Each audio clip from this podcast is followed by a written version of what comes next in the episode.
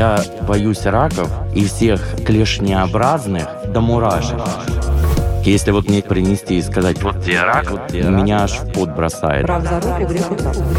Боюсь даже майских жуков, потому что у них усики напоминают клешни. Да ладно. Это вот расширение страха. Сначала это был рак, потом любые клешни, потом что-то похожее на клешни. Внимание, вопрос, внимание, вопрос. Как прорабатывать этот стресс? Здравствуйте, это подкаст «Страхи и ошибки». Мы продолжаем наш искрометный, душераздирающий, обжигающий сезон детских травм.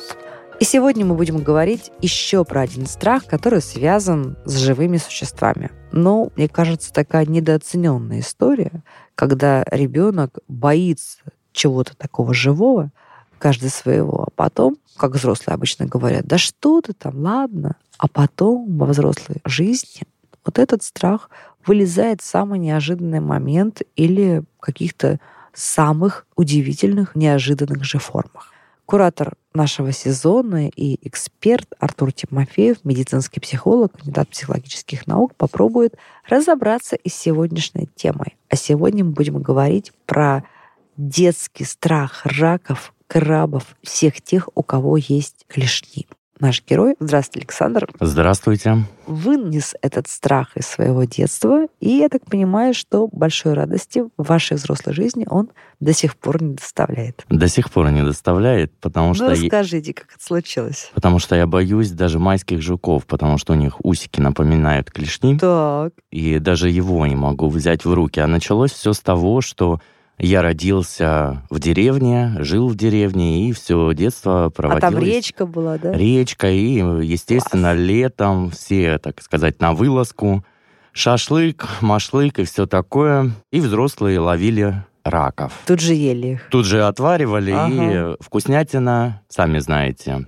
И мы малыши, где-то нам было 6-7 лет, наверное, мы по бережку их, естественно, собираем. Взрослые достают их из воды, кидают нам на берег, и мы в ведро их складываем. Но так однажды получилось, что... То есть сначала вы это делали без всяких проблем? Никакого страха не было. Они шевелили клешнями? Шевелили, своими, да? я ага. их трогал, на ладошку сажал, все как бы нормально было. А в один прекрасный момент получилось так, что мой крестный в очередной раз э, достал рака, кинул его на берег. Он мало того, что попал в меня, Естественно, я испугался, да, дернулся. Ну, просто неожиданно, да, что От неожиданности. Угу. Плюс, когда я его начал поднимать с земли, Видимо, я взял его не так, потому что его принято брать за панцирь, а я, наверное, может, и за, он вас за хвост цапнул. взял. И он меня цапнул Ехал и цапнул хорошо. Река через реку, да? Вот да, это видит. Вот самая история. Да. да. И он меня поранил прям до крови. То есть он меня ущипнул mm-hmm. за палец. И с тех пор я боюсь раков и всех клешнеобразных, ну, до мурашек. Если вот мне сейчас принести и сказать, вот тебе рак, меня аж в пот бросает. А вареный? Все равно. Да я, ладно? Я, я, даже, я даже, приходя в, в какой-то ресторан, где есть морепродукты, ага. и подают, есть же клешни крабов, да. я не могу даже до мертвого его дотронуться, хотя умом понимаю, что кого вот я, чего я боюсь. да. И э, этот страх у меня вот с детства, и стараюсь как-то подальше-подальше, чтобы их не видеть, не слышать, не чувствовать и тому подобное. Вы знаете, мы в предыдущих эпизодах говорили о том, что вот такого рода страхи, которые становятся фобиями, нужно обязательно прорабатывать, потому что если это не проработать, то она обязательно вот это вот вот этот паттерн, эта история, ситуация перекинется на что-то другое. Не получается, потому что я езжу на моря отдыхать летом, да, и мне нравится, как краб выглядит. Сколько раз пытался взять вот э, сувенир, ага. Я даже до сувенира дотронуться не могу. Меня начинает трясти, колошматить. У меня идет пот градом. Хоть а не когда скажет, маленький слезы. такой ты ты ты Не ты, могу. Ты, ты, Вот боком ходит. Я вижу Нет? эти клешни, ага. и все. Если клешни, Маленькие. если клешни отрубить, может, я бы его Класс. и взял Давайте в руки. инвалидизируем крабика, чтобы Александр мог его в руки взять. Замечательно. Ну что, шутки шутками, а на самом деле не смешно. Ну что ж такое-то? Про механизм все понятно. И мы, друзья, послушайте наши предыдущие эпизоды. Мы не один раз уже обсуждали вот сам механизм формирования детской травмы. Как это бывает, да, и Александр нам описывает прям классику, да. Угу. Все было нормально, потом укусил его больно, укусил, да еще кровь увидел свою, да. Ну, естественно. Это же вообще страшно для ребенка. И вот этот страх сформировался. А вот что же с этим делать-то? Александр, скажите, пожалуйста, в каком возрасте это произошло? Ну вот, наверное, 6 либо 7 лет, точно не помню. Но в этом возрасте Мгм. там разница в год. Ага. А до этого возраста были какие-то страхи? Пауков, вот слизняков? Ничего не боялся, кроме какая-то легкая неприязнь, допустим, к лягушкам была, или там к улиткам, или которые имеют такую скользкую поверхность свою. Но страха перед ними я не испытывал. Как, в принципе, и перед раками. Я их никогда не боялся, спокойно брал в руки, спокойно мог играть с ними, пока взрослые там их ловят. А после вот этого инцидента, который получился, я не то, что его взять в руки, я даже близко к нему не подойду на пушечный выстрел. А если это фотография или рисунок? На фотографию реагирую спокойно, адекватно. Фотографии фотографии. Его же нет в реальности, он не шевелится, да? Он нарисованный или сфотографированный. То есть никакого страха у меня нет. Но где-то все равно на подсознании сразу же вспоминается та история с вот этим вот инцидентом, что произошел. Угу. То есть триггер все равно работает, да, и включаются вот эти мысли. На тревожные. подсознании, естественно. Мгм. А если что-то такое, краб, рак, что-то с клешнями, будет находиться, например, в аквариуме, то есть он заперт, герметичен, а насколько можно к нему подойти, к этому аквариуму, там, на 20 шагов, на 30 шагов? Спокойно подойду, но не притронусь даже к стеклу. Ага, то есть подойти можно прям вот близко. Прям близко, да, посмотреть, рассмотреть, как он там шевелится, но если он будет, допустим, близко очень к стеклу, нет, я даже через стекло, у меня сил не хватит услышал. дотронуться. А если это рисунок или фотография, то притронуться к ней можно. Спокойно. Угу. Окей, принято. И чуть-чуть в сторону вопросы. Скажите, пожалуйста, а есть ли еще какие-то тревоги, страхи, вот кроме клешней? Боюсь майских жуков. Ну, не до трясучки, но так как у него есть вот эти усики, которые клешни напоминают, ну, в руки я его брать не особо горю желанием. Так посмотреть на него со стороны, где-то он там на травинку присядет, либо на, ну, на что-то, на какую-то поверхность. Так да. несложно. Спокойно подойду близко, рассмотрю его, сфотографирую, но дотронуться из-за вот этих вот усов нет. Если это будет какой-то другой жук, не знаю, там жук-рогач, на руку взять легко. Нет. А божью коровку? Спокойно. Так. Все жуки, насекомые, у которых вот есть э, вид клешней, Ну, то есть у рогача у него тоже могут быть... у э, него чем- у будет, рогача, будет, у будет рогача на- напоминать на, да, лапках, на лапках мелкие, такое. и у меня Да. сразу же возникает, что он Мгм. может пощипать или так далее. Мгм. Рак за руку, греку цап. А есть ли вообще страх уколов, хирургических операций, страх крови? Ну, это, наверное, возрастное. Сейчас кровь не переношу, то есть если берут кровь, либо вену колят, я стараюсь отвернуться, потому что тут же происходит потеря сознания.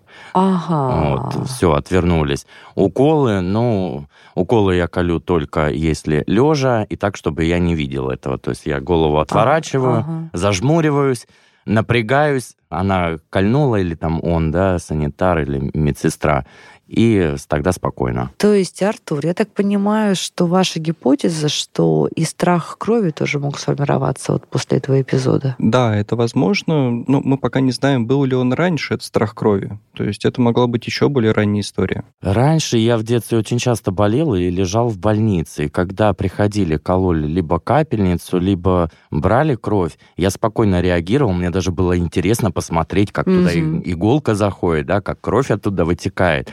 Был такой легкий мандраж при этом, но не было чувства не страха. орали, да, там от не страха. кричал, Мгм. да, сознание не терял. А вот сейчас почему-то вот со временем у меня началось такое, что даже могу пропотеть. Вот э, укол колят, и у меня это пот течет с меня. Пот бросает. Мгм. А когда стали замечать вот такие штуки? Ой, наверное, лет с 26. Это получается где-то 7 лет назад. Этому что-то предшествовало? Хирургическая операция, какое-то сильное ранение? Вот на этот вопрос я не смогу ответить. У меня было сотрясение головы, я в бетонный столб ударился, разбил себе голову. Но мне кажется, вряд ли это повлекло за собой какие-то страхи такие. А может быть то, вот о чем мы говорили в прежних эпизодах, что Сначала сформировалась фобия, которая касается вот всех этих вот э, существ с клешнями, а потом эта фобия непроработанная, она перешла вот на кровь, на вид крови, например. Трудно здесь сказать. Вот как она перешла на майских жуков, понятно. Похожие, да, клешни, да. Да, да, да. Есть э, некоторый принцип подобия. Угу. И, соответственно, есть вот это расширение, да, экстраполяция с одного на другое. Угу. С кровью непонятно. Если бы с кровью образовалось сразу, ну, я думаю, что Александр бы точно сказал, что там 8 лет я уже там коленку ага. поцарапал, и все, там, в обморок падал от крови. Ну, этого нет. Вот я сейчас, кстати, вспомнил такой момент. У меня перед этим купались на речке, опять же, в очередной. Я нырнул и рассек себе очень сильно коленку. Ну, прям хорошо рассек. Угу. Кровь очень долго останавливали. Может быть, это подтолкнуло на то, потому что я ее пытался обрабатывать, заклеивать там вот этими всякими... Подорожниками. Подорожниками, да, клеем. Она текла, текла, текла, текла и текла, и очень долгое время не могли ее остановить, потому что рана была рваная, глубокая. Может быть, это спровоцировало боязнь крови, но это как вариант, потому что вот если сейчас вот логическую цепочку выстраивать, то, в принципе, вот это вот все началось с кровью после ранения коленки. Угу. Скажите, пожалуйста, вот такой страх за жизнь. Там я заболею, и там со мной что-то станет. Страшно заниматься какими-то видами спорта ну, то есть страшно получить травму, страшно заболеть. Э, ну, такой страх смерти, но не прямой, вот я боюсь смерти, да, а вот скорее через что-то. Я так думаю, что это все равно у каждого человека есть такое, да, на Абсолютно. подсознание, что Абсолютно. Э, э, вишу на перекладине, и вдруг сейчас она оторвется, и мне по голове, и это. У меня, допустим, я боюсь сейчас последнее время фур больших. После ДТП, в который я попал два года назад, я стараюсь их либо быстренько объехать, либо так сделать, чтобы за мной фура не ехала, потому что ДТП было по вине водителя фуры. Но вот это происшествие дало страх э, вот на дороге, да, что я еду и всегда смотрю в эти зеркала, лишь бы сзади меня не было какой-то большой машины. Если она появляется, я стараюсь быстренько уехать, и чтобы ее не было. По поводу жуков мы разобрались с крабами, по поводу крови, я так думаю, тоже. Вот. А в основном, ну, больше я как бы страхов не испытываю. Я не боюсь ни змей, ни пауков, ни там высоты.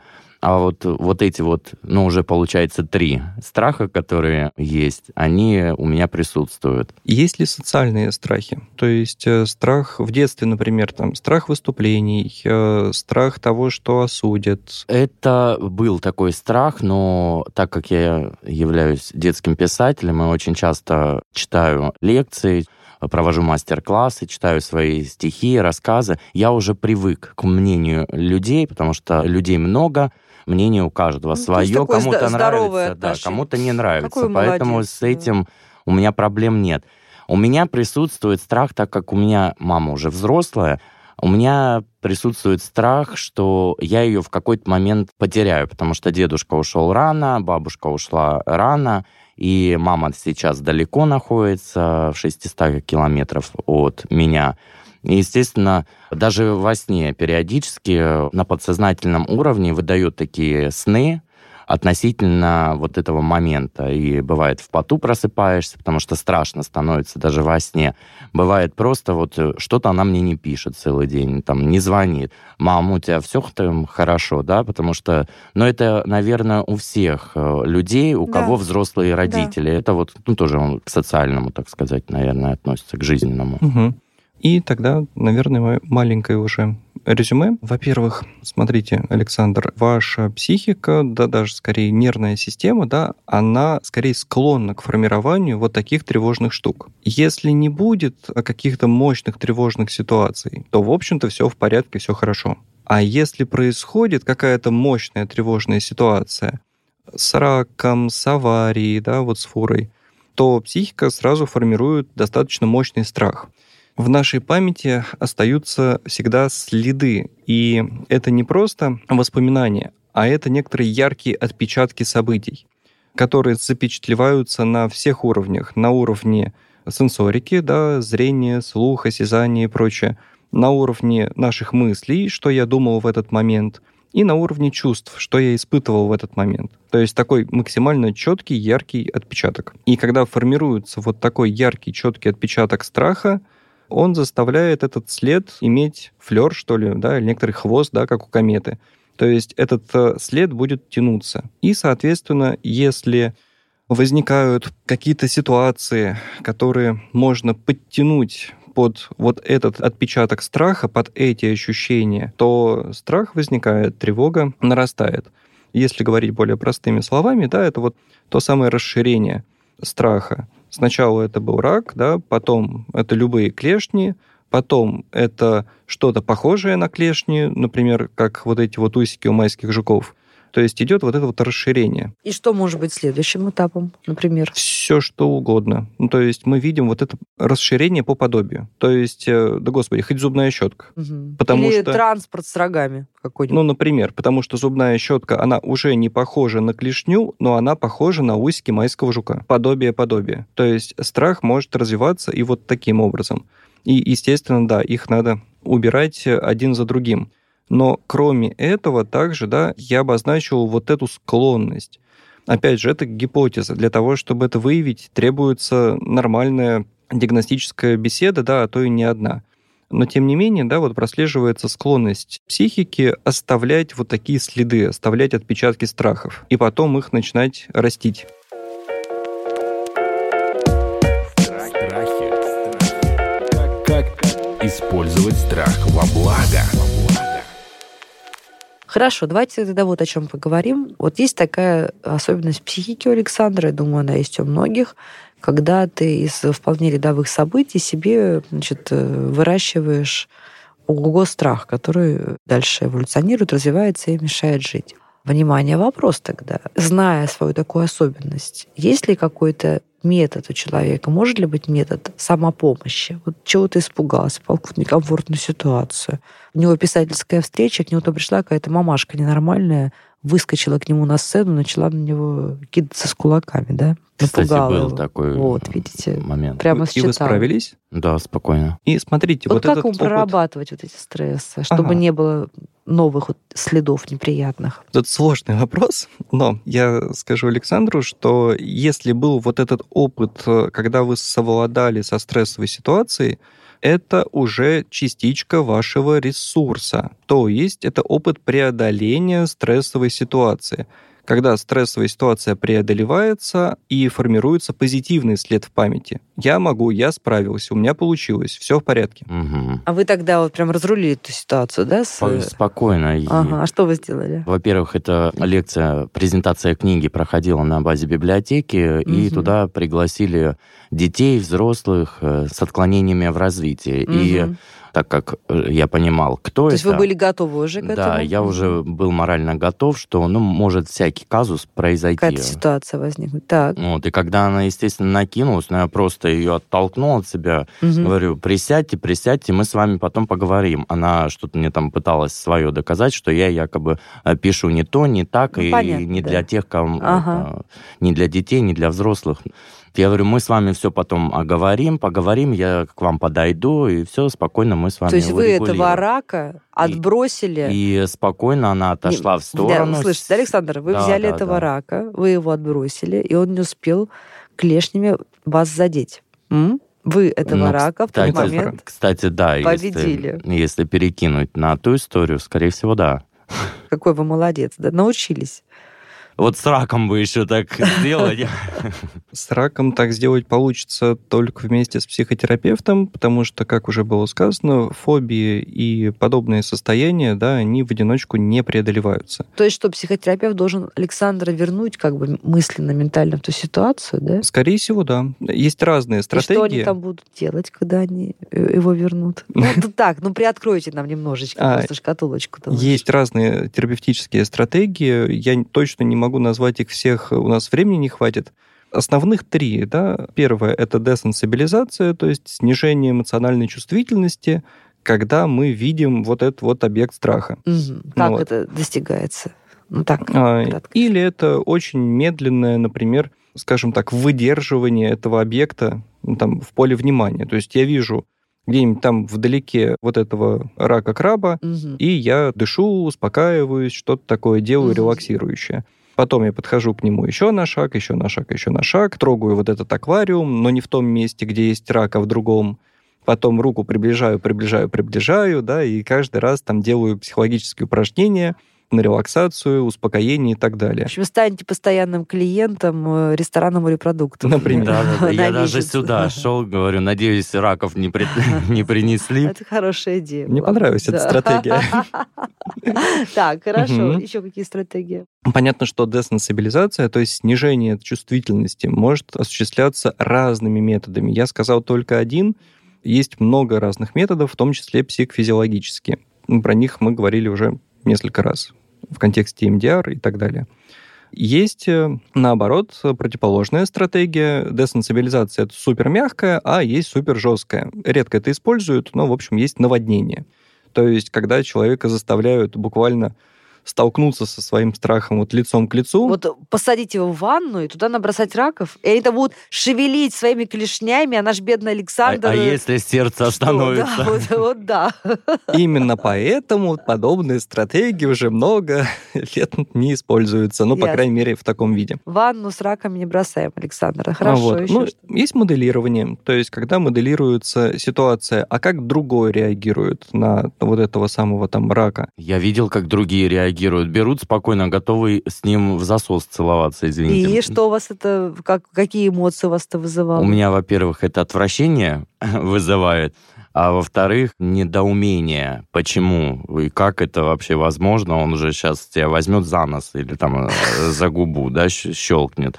Я не готов Не готов. пов- повторять. Целоваться с раком я еще не готова.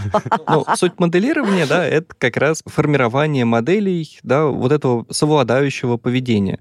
Это вот как та самая метафора про откинуть рака, да, то же самое, да, а как я буду с ним взаимодействовать нормально? А что будет, если у меня этого страха не будет, он пропадет? А как тогда я буду с ним взаимодействовать? Ну, то есть целоваться в засос, окей, мы уже отвергли эту идею, но а что вместо поцелуев? Можно сейчас на полях. Давайте вспомним сказку прекрасную про Ивана Царевича, который должен был поцеловать лягушку. Лягушку. И ведь э, он же почему нужно было поцеловать лягушку? Потому что народное творчество, конечно, жило в убеждении, что это просто отвратительно, это мерзотно целовать лягушку, да? И он должен был поцеловать лягушку как подвиг, не знаю, как то же самое, что трехглавого змея победить, да, или через огненный лес проскакать и красавицу на высокой скале там из башни спасти, да, вот это приравнивалось, поцеловать лягушку. Ну, преодолеть, да, некоторое Да, собственное ну, то есть- отвращение. То есть, э, народный разум всегда воспринимал ваш страхом лягушек. Это как вот действительно как подвиг.